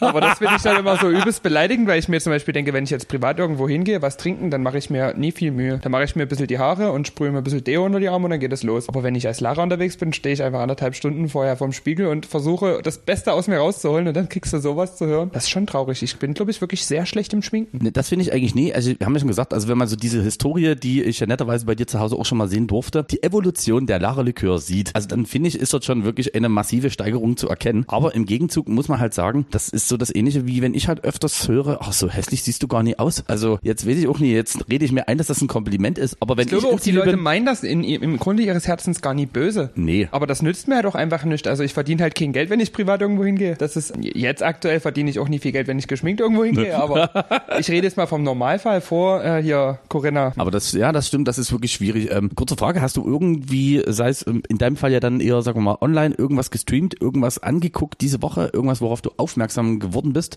Was Oh, du mit ich habe eigentlich nur wieder alte Folgen von Family Guy durchlaufen lassen. Und das ZDF-Magazin Royal natürlich mit Jan Böhmermann, was am Freitag rauskam. Und ich war sehr, sehr begeistert und freue mich, dass er jetzt wieder da ist. Und ich freue mich vor allem, dass dieser Studiogast Gast weg ist, weil den fand ich manchmal, nie immer, aber mitunter. Nee, nee, also der Klassiker, es geht ja jetzt nur noch eine halbe Stunde in Anführungszeichen. ja. Und am Ende gab's ja immer, als er noch bei Neo lief, ja immer diesen klassischen Studiogast. Na, aber ich würde jetzt mal sagen, das ist eher Corona verschuldet, dass er jetzt keinen Studiogast hatte. Ich glaube, normalerweise wäre HP Baxter auch persönlich da gewesen, um dort aufzutreten und nie nur in so einer Skype-Live-Schalte. Echt, aber das kann ich mir eigentlich kaum. Also einen musikalischen Live-Act hat er ja trotzdem am Ende gehabt. das stimmt, aber an sich äh, werden die ja nach Corona jetzt nie auf einmal den, seine Sendezeit wieder um eine Viertelstunde verlängern. Das nie, aber dann muss das halt alles auf 30 Minuten getimt werden. Aber es war ja vorher auch so. Vorher ging es ja eine Dreiviertelstunde, dann hat sie meistens ja die letzte Viertelstunde, die für einen Gast drauf ging. Und da fand ich es auch manchmal wirklich so, wo ich mir dachte, ja gut, okay, eigentlich hat er jetzt keinen Bock drauf. Würde ich so gar nicht mal sagen. Ich habe so Okay. viele tolle Leute kennengelernt durch diese Gästerubrik, weil der halt selten mal, also der hat ja hauptsächlich Leute eingeladen, die man vorher nie so auf dem Schirm hatte und dann zu schätzen gelernt hat. Auch musikalisch waren ja vieles Mal Leute da, wo man sich dachte, was, noch nie gehört, keine Ahnung, wer das sein soll. Und dann dachte man sich aber nach den ersten anderthalb Minuten, geil. Oder halt nie. Musikalisch gebe ich dir recht, aber so bei den anderen Sachen dachte ich mir, okay, da bin ich eigentlich ganz glücklich. Und weißt du was, das ist eigentlich eine Wahnsinnsbrücke, dass du nämlich genau diese Art von Format, die wir, muss man sagen, ihr habt der ganzen Sache natürlich auch entgegengefiebert und bin auch froh, dass ich dort in Kinsterleise ähm, enttäuscht wurde, weil das geht ja dann immer ein bisschen einher, wo du denkst, ai, hoffentlich kommen dann eben nie so viele Regularien seitens der CDF-Verantwortung zum Greifen. Und zwar habe ich ähm, was Fantastisches für mich entdeckt. Und Ich habe gerade ein Match bei Tinder. Ich bin gerade kurz abgelenkt, aber erzähl. Ich hatte seit zwei Monaten kein Match mehr bei Tinder. Verrückt. Na, da muss ich nach dem Podcast gleich mal reingucken. Bestimmt eine hübsche. Bikini-Gesicht. Bestimmt Bikini-Gesicht. Rollkragenpullover-Gesicht. Und zwar hat der NDR, ich weiß, das äh, klingt jetzt für dich wieder, Mensch, der alte Mann erzählt von früher. Und zwar, es gibt, sagt ihr was, die NDR-Talkshow mit im Normalfall Na, die ist so mit Barbara Schöneberger und Richtig. hier, wie hieß der, der, ah, der, der Kreis ist ganz, ganz schlimm. Hubertus irgendwas. Der ist so unsympathisch. Also wenn die Schöneberger nie wäre, würde ich mir das nie angucken. Aber da habe ich, pass auf, und da habe ich jetzt was für dich und das ist wirklich sehr gut, nämlich der NDR, der jetzt irgendwann auch festgestellt hat, Mensch, guck mal, es könnte sein, dass wir vielleicht doch langsam auch wieder ein bisschen mehr Richtung Zielgruppe uns ranwanzen müssen. Dann holen wir uns mal einen Rapper. Du weißt, auf was ich hinaus will. Ich habe die Folge mit Jan Böhmermann natürlich auch gesehen, wo die neuen Jugendmoderatoren vorgestellt wurden, ja. Und zwar, es geht um Dieb und deutlich. Den Namen finde ich jetzt ein bisschen zu Klingt hochtrabend. nicht nach fest und flauschig. Ne, Genau, also auch irgendwie keine Anbiederung, aber was ich zum Beispiel sehr, sehr gut finde, also ich habe natürlich immer die Jan Böhmermann-Folge gesehen, aber auch die darauf folgenden. Ich finde es in Bezug auf Diversität jetzt wirklich ähm, angefangen vom Alter, von Berufsgruppen, aber auch von der Herkunft und auch vom Geschlecht her alles, finde ich das wiederum ein sich ein sehr, sehr angemessenes 2020-Konzept. Also ich war dort komischerweise sehr positiv überrascht. Jetzt kann man natürlich sagen, okay, die haben halt, die haben ja so ein Panel von vier Moderatoren, das ist einmal Motrip und Aminata und dann gibt's noch zwei andere, die habe ich aber so noch nie wahrgenommen und kann das auch nicht sagen. Aber zum Beispiel, es kam jetzt die zweite Folge, kam letzte Woche, wo zum Beispiel YouTuberin Julia Beautix noch eine, sagen wir mal, politisch sich einsetzende Rapperin, aber zum Beispiel auch der Polizeichef von NRW zu Gast war. Und das fand ich eine mega gute Zusammenstellung. Und ich bin dann wirklich manchmal so, dass ich mir dort eigentlich eher die Slots nur von den Leuten angucke, gerade gerne in der Mediathek, wo du sagst, das interessiert dich und den Rest gibst du weg. Und das habe ich halt wirklich zwei Stunden mir auf meinem Fernseher gegeben und dachte, eine mega gute Sendung. Also Deep und deutlich mh, läuft unter anderem, wenn ihr es wirklich linear schauen wollt, läuft das immer am Samstag zu Sonntag von, ich glaube, 0.15 Uhr bis 2.15 Uhr. Auch das Jugendformat? Oh, genau das, von können dem jetzt drin. das können die sich da aber auch nur wegen Corona rausnehmen, sonst ist doch kein junger Mensch zu der Uhrzeit nüchtern und zu Hause. Ich glaube, das interessiert die auch so. Nee, das ist ja der Grund, weshalb ja dann auch Jan Böhmermann eine ganze Zeit lang immer sehr, sehr begeistert davon war, dass sein Format so einen fantastisch populären, in Anführungszeichen populären äh, Sendeplatz hat. Aber zumindest schon mal bis zum ZDF geschafft. Auf jeden Fall deep und deutlich sehr zu empfehlen. Guckt gerne rein. Gibt's auch in freundlichen Viertelstunden-Häppchen auf YouTube. Und aber gerade auch die letzte Sendung fand ich echt mega interessant und auch dort angefangen von irgendwelchen Influencern und so. Aber die Fragen, die zumindest auch intelligenter gestellt sind, als das zum Beispiel jetzt beim Kollegen Markus Lanz der Fall ist, wo man dann doch merkt, oh okay, cool, ich habe eigentlich gar keinen Bock, mich mit meinem Gast auseinanderzusetzen. Klasses Knacken, Baby. Und deswegen sehr, sehr empfehlenswert. Prost. Warte mal, ich habe mir eigentlich schon eine aufgemacht zwischendurch nochmal. Dose. Deep und deutlich. Deep und deutlich sehr, sehr zu empfehlen. Hör mal. Ich habe jetzt noch mal eine Frage an dich. Na, hau mal raus. Also es, du musst jetzt raten, was ist die eine Sache, die gerade alle DJs und Musiker übermäßig viel haben? Zeit ist es nicht, was ich meine. Was sie übermäßig haben. Wovon die viel zu viel haben und nicht wissen, wohin damit. Es ist Bargeld. Denn anders kann ich mir Folgendes nicht erklären. Unser lieber James Hype, über den wir so gerne reden, hat letzte Woche seinen DJ-Kurs online gestellt. Du kannst von James Hype die ganzen Routinen lernen. Er- Von Anfang bis Ende zeigt er dir, was musst du an deinem Equipment einstellen, damit alles perfekt läuft und so weiter. Ähm, sind, glaube ich, 58 einzelne Videos, die du in dem Kurs abrufen kannst. Und er hat sich gedacht, hey, ist Corona, ich verdiene mir hier ein bisschen was dazu, helfe vielleicht auch ein paar Newcomern und hat das zu einem fantastischen Preis rausgehauen. Oh Gott, darf ich raten? Was darf ich, da- darf ich raten? Was schätzt du, bezahlt man für so ein James Hype Tutorial? Es ist jetzt nie live, also das ist voraufgezeichnet, du bezahlst nur dafür, dir diese aufgezeichneten Videos anzugucken. Na, so ein bisschen, ich sag mal, wie I Make You Sexy mit Deadlift die Soße, nur Genau. im DJ-Bereich. Genau. Dass er das hat. Okay, dann würde ich, also wenn du sagst, scheint schon hoch zu sein. Also ich würde jetzt mal sehr hoch reingehen und würde sagen 600 Dollar. Na, so teuer ist es jetzt auch nicht, es ist die Hälfte. 300 Dollar. Okay. 300 Dollar, aber er spricht ganz gezielt Newcomer an und äh, DJs, die einfach sich ein bisschen verbessern wollen. Jetzt gerade in der Zeit, wo man ein bisschen mehr Zeit hat. Und da kann man äh, für 300 Dollar das Ganze erwerben. Es war jetzt in der ersten Woche auch für die Leute, die sich das als erstes holen, runtergesetzt auf 200 Dollar. Und da muss ich, also das finde ich schon, ich finde das nicht so teuer. Also im, äh, letztendlich, wenn man sich überlegt, ist es das ja wert. Klar, das ist James Hype, das ist einer der krassesten DJs gerade in dem Bereich elektronische Musik, was so die Skills angeht und so. Aber in so einer Zeit sowas rauszuhauen für 300 Dollar finde ich schon ganz schön krass. Das finde ich auf der Insider heavy, das stimmt, aber es ist natürlich auch so, dass der gute James Hype, halt, wie du sagst, jetzt wahrscheinlich überhaupt erstmal die Zeit hat, das zu produzieren. Das sehe ich jetzt gar nicht so hart wie du, weil ich weiß zum Beispiel, was bei meinem ehemaligen Arbeitgeber so eine einwöchige Weiterbildung für mich in meinem Hauptjob gekostet hat. Und da reden wir mal schnell von einem relativ hohen vierstelligen Betrag. Und es ist ja wirklich so, dass, also der Vorteil ist ja dadurch, dass du ja natürlich auch dahinter bist und sehr ambitioniert und auch weißt, wie manche Skills funktionieren oder die hört man halt auch sofort raus, wenn man die Übergänge hört. Aber ich denke mir, bevor man sich jetzt 100 Jahre ein abmüht und dort eigentlich gezielt, sagen wir mal, wirklich zum Ziel hingebracht wird, weil das ist ja nun mal trotzdem so, dass wenn du deinen Gig irgendwann mal eventuell wieder hast, wo du auflegen darfst, dann kommt ja niemand zu dir und sagt dir, also man hat zumindest gemerkt, du hast es gut versucht. also, da, sondern Nee, das also muss dann schon sitzen. So grundsätzlich hätte ich, ich hätte das auch gar nie im Podcast erwähnt, wenn jetzt nie gerade auf der ganzen Welt alle DJs arbeitslos wären und keiner Einkommen hätte. ah, das ist aber das Timing, das hätte man wahrscheinlich etwas verbessern Also man können. hätte das ja jetzt aufzeichnen können und dann, wenn alle wieder so langsam so ein bisschen, ach, ich weiß nicht, also wer hat sagt denn jetzt so, ach die 300 Euro? Mal gucken, ob es gut ist oder nie, ich gebe dir jetzt einfach mal aus. Klingt eigentlich noch ganz Also ich hätte da, wenn ich jetzt James Hype gewesen wäre, gerade in dieser Zeit zumindest irgendwie das kapitelweise verkauft, so dass ich mir sagen kann, okay, ich hole mir jetzt diesen Monat das erste Kapitel für 80 Dollar und gucke mir das dann mal an und kann mir dann die restlichen Inhalte nach und nach freischalten, weil mit eh mal 300 Euro oder 300 Dollar auszugeben, ist halt gerade für viele nie möglich, die jetzt vielleicht nie unbedingt sofort einen neuen Job gefunden haben oder die jetzt nie unbedingt noch Rücklagen haben, weil sie als Ostblock-Schlampen einfach schon seit Jahren unterwegs sind, beziehungsweise gut verdienende Paper-Spenden haben. Aber sonst, wer, also wer hat denn die 300 Dollar dann einfach mal übrig? Gerade auch so von den DJs, die vielleicht seit ein, zwei Jahren jetzt gerade erst mal dabei sind und jetzt einfach komplett auf Null runtergesetzt sind. Das Schwierige ist ja, finde ich trotzdem, du weißt dann in diesem Tutorial, was du wirklich lernen kannst. Und wenn im schlechtesten Fall mir natürlich in den ersten 50 Prozent einfach äh, erklärt wird, wie ich so einen Filterknopf richtig betätige und wie ich diesen Bass reinschraube,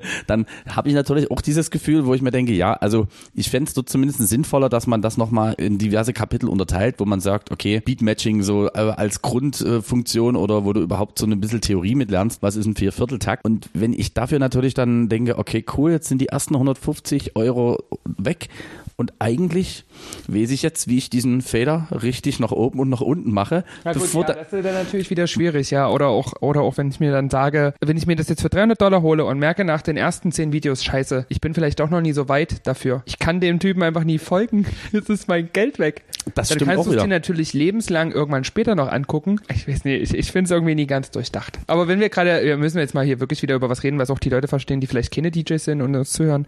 Ich weiß, ich glaube, du hattest das schon mal angesprochen, aber ich habe auch eine tolle Anzeige wieder bekommen und zwar, du kannst dir dein Gesicht auf Socken drucken lassen für 12,95. Ich bin mir gar nicht sicher, hatten wir das schon mal, die Anzeige? also ich hatte es nicht so schön wie du, was du Nee, du hast. Krawatten, oder? Ich hatte bei mir auf Krawatten. Ja, das passt irgendwie auch besser zu dir, aber das Gesicht auf Socken ist, also jedes Gesicht auf Socken, nur 12,95. Instagram hat mich diese Woche ein bisschen enttäuscht. Also außer ein mit ähm, Strass äh, besetzten schwarzen Oberteil, was wirklich so geschmacklos ist, dass es wahrscheinlich wirklich nicht mal Borat anziehen würde, den wir ja letzten Woche schon lieblichst erwähnt haben, hat muss sagen, haben die mich ein bisschen enttäuscht. Aber es muss sagen, Instagram hat halt durch diese fantastische Produktplatzierung der letzten Wochen bei mir auch schon so die Klippe so weit nach oben gebaut, dass du dort schwer noch irgendwie einen draufsetzen kannst. Von daher lohnt sich das gar nicht bei mir. Aber ich guck und lese ein bisschen rum und habe jetzt mal so was Weirdes gefunden, wo ihr jetzt denkt, warum erzählt er das? Aber es gibt ja so Sachen, hatten wir schon mal im Podcast, da freut man sich und denkt sich, das könnte voll lustig sein, wenn man das dann nochmal in live vorträgt. Jetzt kann es sein, dass ich euch jetzt was sage und ihr irgendwo in ganz beschissenen Schnitt irgendwann mitkriegt und wir das einfach ins, ins rausschneiden, weil sich das nicht lohnt. Und zwar habe ich gelesen auf weiß.com, unserem investigativen, ja, nicht Musikerduo, sondern auf diesem äh, fantastischen Was wir nur lesen, weil das so heißt wie unsere Lieblings-DJs. Getriggert wurde ich damit. Wusstest du, dass sich Pistazienschälen anhört, als würde man Fingernägel ausreißen? Gern geschehen. Ein Sounddesigner erklärt, wie er die ekligsten Geräusche macht. So, und äh, da gibt's einen ähm, Artikel, das wird halt etwas schwierig mit der Verlinkung, aber wir freuen uns, dass wir das machen. Also ein ganz ähm, energischer Typ aus England, der halt in erster Linie Horrorfilme, Thriller vertont und dort natürlich gucken muss, wie kommt er zu diversen Geräuschen hin. Hat halt, ohne jetzt hier zu viel zu spoilern, hat zum Beispiel gesagt, wenn man jetzt die klassische Schlägerei nimmt und um diesen gewissen Nachdruck, den man ja dann auch braucht, zu übermitteln, hat er gesagt, macht das eigentlich keinen Sinn, weil eine Schlägerei, normalerweise schreien viele, du hörst nichts und es klingt sehr unspektakulär. Und da hat er, da wurde ihm unter anderem eine Frage gestellt, dass ich mir dachte, das ist Podcast würdig, dass wir das hier mal ganz kurz vorlesen. Er erklärt auf jeden Fall, wie er diverse Sounds macht, wie er dazu gekommen ist, finde ich, ist wirklich interessant und gerade in dem Bereich, aber das Weiß ist wirklich ganz schlimm. findest du, ich finde es manchmal interessant. Es ist, ja klar ist das interessant, aber weiß ist halt einfach so, es bringt dir null Mehrwert am Ende. Da habe ich schon gerade ein bisschen vorgegriffen, aber die konkrete Frage war, gab es mal ein Geräusch, das du nicht imitieren wolltest? Da hat dieser fantastische Sounddesigner gesagt, nein. Aber bei dem irischen Film Mama schlug der Regisseur mir vor, dass ich ein totes Schwein kaufe und mit einem Stock drauf einschlage, um eine Schlägerei zu imitieren. Das wollte ich aber nicht. Stattdessen habe ich mir einen Sandsack besorgt und eine Lederjacke drum gewickelt. Das hat genauso gut funktioniert. Wir haben beim Metzger auch ein Hühnchen gekauft und es geschlagen. Aber das hat sich am Ende nicht besser als der Sandsack angehört. Also solche und ähnliche Anekdoten fand ich einfach so schön. Und dadurch, dass das auch jetzt, wo diese, wo die Tage wieder kürzer werden, auch bei mir so ein bisschen diese morbide Seite wieder näher nach außen kommt. Also das heißt, ich gucke ja gerne Horrorfilme und so Sachen. War das total äh, super. Ich finde das aber faszinierend. Also, dass dieser Sandsack mit der Lederjacke und dieses zu Tode geprügelte Hühnchen heute als anstandslos und durchgeknallt immer noch deutschlandweit unterwegs sind. Und das auch wirklich sehr minder erfolgreich. Also wirklich, finde ich toll. Dann möchte ich noch sagen, man muss auch überhaupt kein echtes Fleisch verwenden. Ich habe mit einem Veganer an einer Dokumentation gearbeitet, in der ein Reh gehäutet wird. Wir haben uns dann entschieden, die Geräusche mit Obst und Gemüse zu imitieren. Wenn das Messer in die Haut des Rehs schneidet, schneide ich in eine Aubergine. Und ich finde, also das sind zum Beispiel Worte, mit dem muss man noch irgendwie nett machen. Also der Artikel ist wirklich sehr lesenswert. Ein Sounddesigner erklärt, wie er die ekligsten Geräusche macht. Finde ich sehr empfehlenswert. Und war mir also wichtig, jetzt nach- mal nach außen zu bringen. Ja, nach großem Journalismus klingt das. Ja, man merkt wirklich, ich bin ja für die Weltthemen bin ich auch wirklich groß zu haben. Aber wenn wir jetzt gerade bei Sachen sind, die, also weiß ist ja zum Beispiel oft auch so, du erwartest viel und dann im spannendsten Teil passiert dann irgendwie nie so viel. Also der Artikel ist dann doch nie so spannend, wie die Schlagzeile verspricht. Ähnlich ist es ja mit Songs. Manchmal, wo du dir denkst, boah, Build-up gefällt mir richtig gut. Jetzt kommt bestimmt gleich ein monstermäßiger Drop. Und dann kommt der Drop einfach nie. Kennst du das? Kennst du so Songs, wo du dir denkst, boah, also jetzt der Anfang, das Vocal, richtig, richtig genial. Und dann kommt der Drop und du denkst dir, nee, das kannst du nur als Mashup oder irgendwas benutzen, aber Oder wo man einfach im Kopf schon für sich durchgeht, okay, wo kriege ich jetzt, äh, welchen Drop klaue ich mir, damit das am Ende hinten raus noch Sinn macht. Ja, das kenne ich leider auch. Ich habe zwei Beispiele mal rausgeschrieben, weil mich das so fasziniert hat. Von Moxie, Spike the Punch ist ein mega, mega geiler Song, weil als Intro richtig, richtig gut. Der baut sich richtig schön auf. Du denkst, die ersten 30 Sekunden, du bist in so einer Meditations-CD gelandet und dann kommt auf immer dieses Build-up so langsam reingeschmettert und dann kommt der Drop und du denkst, ja scheiße, ey, wirklich. Also geiles Intro, aber kannst du nie benutzen, weil im Drop hat dann halt auch schon beim ersten Lied keiner mehr Spaß. Ist halt auch blöd gelaufen. Naja, nie genauso, aber ähnlich geht's mir mit Tujamo und Tom Novi und Your Buddy, was dieses wahnsinnig geile Vocal hat, aber der Drop ist einfach richtig beschissen, weil der so dahin hoppelt und irgendwie nie wirklich. Ah, da, da fehlt halt eigentlich dieses richtige Tujamo-Ding. Man erwartet doch dann noch irgendwas. Ich habe den mittlerweile bei mir hier äh, über die Pads so umgelegt, dass immer wenn ich den spiele, dass dann, wenn dieses Bild abkommt, ich dann einfach sofort in diesen offiziell zweiten Drop switche. Ich sag mal, das macht's nie besser, aber wenigstens ein bisschen, aber ich weiß genau, was du meinst. Du denkst Ich ja, mag halt auch diesen, diese, diese, diesen Break. Also ich lasse meistens, wenn ich den Song spiele, den ersten Drop durch. Da gucken die Leute schon so wie, oh, was ist denn das jetzt hier? Gefühlt, also so fühlt sich's für mich an. Vielleicht rafft das auch gar keiner. Aber ich denke mir so, na, ist schon schwach, das jetzt zu spielen. Aber einfach nur, weil ich die Bridge dann auch zu dem zweiten Drop hin geil finde und dann mixe ich den nächsten Drop rein. Weil dann denke ich mir, nee, nochmal brauchen wir den Drop jetzt wirklich nie hören. Und das finde ich aber auch schade. Also so Songs, wo du dir denkst, auch von so Größen, die halt auch wirklich für Festivals und Eskalation ausgelegt sind. Und dann kommt dann irgendwie so ein Drop, wo du dir denkst, na, na, den schneiden sie doch alle raus, wenn sie deinen, äh, deinen Song hier irgendwo spielen. Genau, wo du denkst, nee, das ist einfach zu dünn. Das ist einfach wirklich maximal zu dünn. Auch wenn wir den Drei im Podcast heute ähm, ein bisschen kürzer ausfallen lassen, nämlich in Klammern komplett, habe ich eine Frage. Gibt es irgendeinen Artist, sei es männlich, weiblich, divers, whatever, der dich dieses Jahr überzeugt hatte oder den du vorher nie so auf dem Schirm hattest und wo du trotzdem dann festgestellt hast, Mensch, eigentlich schon sehr geil, weil ich da nämlich auch für mich schon ein paar gefunden habe. Äh, Bei mir gibt's definitiv eine und das ist Ashniko. Die habe ich nämlich durch eine Instagram-Werbung entdeckt. Ich kriege ja ganz, ganz oft Instagram-Werbung für Musik. Ich weiß gar nicht warum. Was hat das mit mir zu tun? Und die hat diesen Song Daisy rausgebracht und den habe ich in dieser Instagram-Werbung nur so 15 Sekunden gehört und dachte mir, den wirst du in nächster Zeit öfter hören. Und ja, also ich höre den mindestens 20 Mal jeden Tag, weil ich den einfach so unglaublich geil gesungen finde. Also von der, also ich weiß nicht, wie viel der Autotune und Nachbearbeitung ist, ist mir aber auch egal. Ich finde ihn einfach richtig, richtig gut. Die hat so ein bisschen diesen Vibe, den Nicki Minaj mal eine ganze Weile auf mich hatte. So dieses Mischung aus Hip-Hop und Popmusik, was ich ziemlich feier. Also die finde ich richtig cool. Ich kenne aber auch nur den einen-Song von ihr. Reicht mir auch. Aber reicht, dann passen wir, packen wir den auf die Playlist. Wen ich, ähm, weil jetzt vor kurzem live in irgendeinem Special nachts bei Dreisat gesehen. Also auf männlicher Seite muss ich sagen, ist es zum Beispiel Tom Gregory. Meisten wahrscheinlich äh, bekannt als die Stimme, die mit, das sind wir wieder bei Weiß, äh, diesen Song Never Let Me Down zusammen eingesungen hat. Hat aber auch noch einige äh, Rather Be Alone oder zum Beispiel Fingertips in seiner eigenen Produktion. Hat original irgendwann mal bei The Voice äh, UK mitgemacht und wurde dann, wie auch immer das kommen konnte, von Konto Records so ein bisschen aufgeschnappt und als einziger Popkünstler hat hat er jetzt da auch sein Album released. Und den komischerweise finde ich sehr, sehr interessant von der Stimmfarbe und auch so von der Art der Produktion. Und was die Ladies angeht, da kann ich nur noch mal sagen, hat's mir halt wirklich Doja Cat dieses Jahr angetan. Nicht erst seit den VMAs. Von der kenne ich auch immer noch keinen Song so richtig. Also mal was gehört, ja, aber mir würde jetzt kein Song einfallen direkt von ihr. Also Say So ist eigentlich, ich glaube, so ein bisschen die, die so eher in diesem 70er-Jahre-Funk-Ding darum äh, dümpelt. Aber das komplette Album ich dachte auch, ist dass sehr... sie so ein bisschen in Richtung Nicki Minaj geht. Also so sieht sie zumindest aus, aber ich habe wirklich keinen Plan, was die für Musik macht. Haben wir, hat die, also hat die bei den VMAs performt? ja, Ich glaube, ich war einfach sehr fokussiert. Oh, VMAs laufen ja heute Nacht. wenn es zu Zufall Verrückt. Also nie heute Nacht. Am Sonntag sind die EMAs gelaufen. Eben.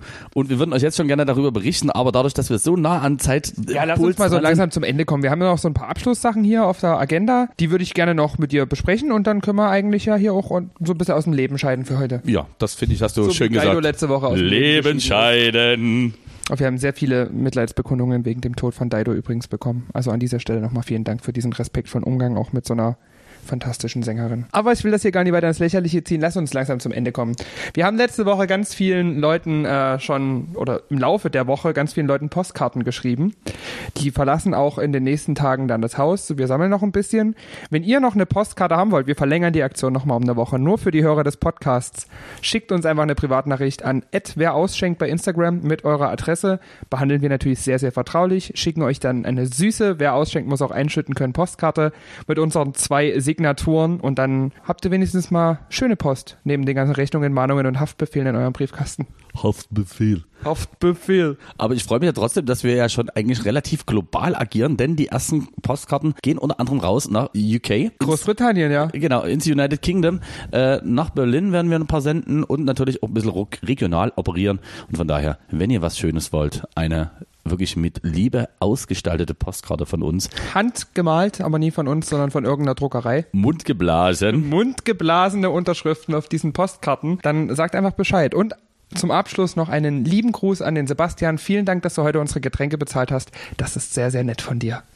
Genau, das dürfen wir offiziell sagen. Wir haben eine, eine No, ich sag einfach Sebastian. wir haben nämlich eine fantastische Donation via PayPal bekommen, wo wir auch wirklich sehr dankbar sind, denn das sehr muss, freundlich. muss man nochmal alles in Alkohol und Frauen. Und auch da, also ich freue mich auch wirklich, dass äh, diese Außenwirkungen für unsere ZuhörerInnen so sind, dass man sagt, ja Mensch, guck mal, also die Jungs, die werden da hier wirklich im Geld schwimmen. Bibermantel sind gekauft, die goldene Rolex sitzt und das alles wegen dem Podcast. Also, und das ist kein Rumgeheule. Bibermantel, das ist DC Marks Körperbehaarung. Genau, das, eben weil ich mir nicht mal mehr den Rasierer leisten kann als hauptberuflicher Entertainer. Ähm, also es ist ja wirklich so, dass wir hier wirklich viel Liebe äh, und alles Mögliche reinstecken, aber das Ganze aktuell einfach nur, ich sag mal, ein sehr zeitaufwendiges, aber ein liebevolles Hobby ist. Also von daher, wenn ihr denkt, den Jungs, denen geht das einfach zu gut dort. Nein, von daher folgt uns gerne unter wer ausschenkt auf Instagram. Dort seht ihr fantastische Memes, die liebevoll von Frau Likör zusammengestellt werden. Oh, das mache ich immer so gerne. Und folgt uns dort auch gerne dort halt via DM einfach eure Privatadresse auch hinschicken, sodass wir euch Zur Not auch ein Postfach. Wir schicken es auch an euer Postfach, wenn ihr uns eure Privatadresse nie offenbaren wollt, aber dann, nö, kriegt ihr halt einfach keine Karte. genau Also Penisbilder müssen, auch alternativ guck an wenn wir jetzt hier innerhalb von 16 Podcast-Folgen von einer Person, die, nee, mit deiner Mutter von zwei Personen, mit Toppits von drei Personen mal Getränke kriegen und den Rest selber bezahlen, dann müssen wir auch einfach eure privaten Anschriftsdaten an irgendwelche dubiosen Firmen verkaufen. Das tut mir leid, dafür kriegt ihr aber eine Postkarte. Das stimmt. Was habt ihr von Facebook bekommen für eure Daten? Nicht. Nicht. Von uns kriegt ihr eine Postkarte, ihr süßen Mäuse. In diesem Sinne, Bis nächste Woche. bis nächste Woche und vergesst nicht, eure Wohnungen weihnachtlich zu schmücken.